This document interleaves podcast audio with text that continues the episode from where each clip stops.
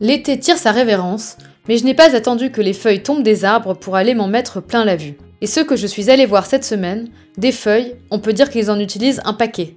Eux, ce sont les 60 dessinateurs exposés à la Halle Saint-Pierre jusqu'au 31 décembre. Véritable paradis de la contre-culture, saint des saints de la création hors cadre, ce lieu mythique en bas de la butte Montmartre présente donc Hey, le dessin, une exposition dédiée au troisième art. 60 artistes internationaux, plus de 30 nationalités représentées, et je peux vous dire qu'ici, on ne dessine pas des moutons. Le grand dessin des commissaires de cette expo peu banale est plutôt de nous surprendre, de nous choquer, mais aussi de nous émouvoir, et en tout cas de nous questionner. Car peu d'œuvres ici sont gratuites. La plupart portent un message, une réflexion.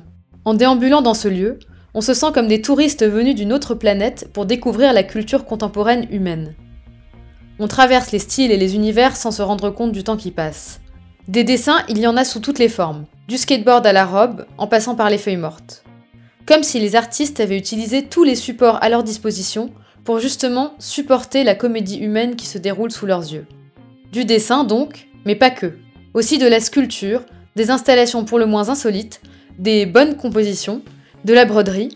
On explore les genres du moi peau, comprenez l'art du tatouage, à l'art brut, en passant par le graffiti, sans jamais trouver le mélange incongru.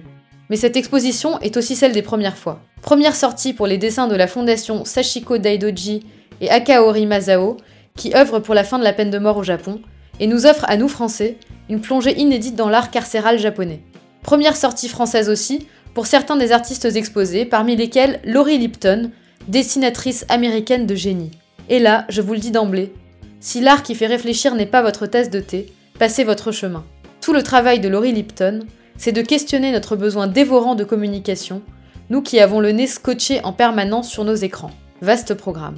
On ressort de la halle Saint-Pierre un peu barbouillé, de peinture et de crayon, certes, mais aussi de cette société qui tout à coup nous paraît encore un peu plus absurde. Heureusement, avec tous ces artistes qui ont décidé de ne pas être sages comme des images, l'ironie n'est jamais loin.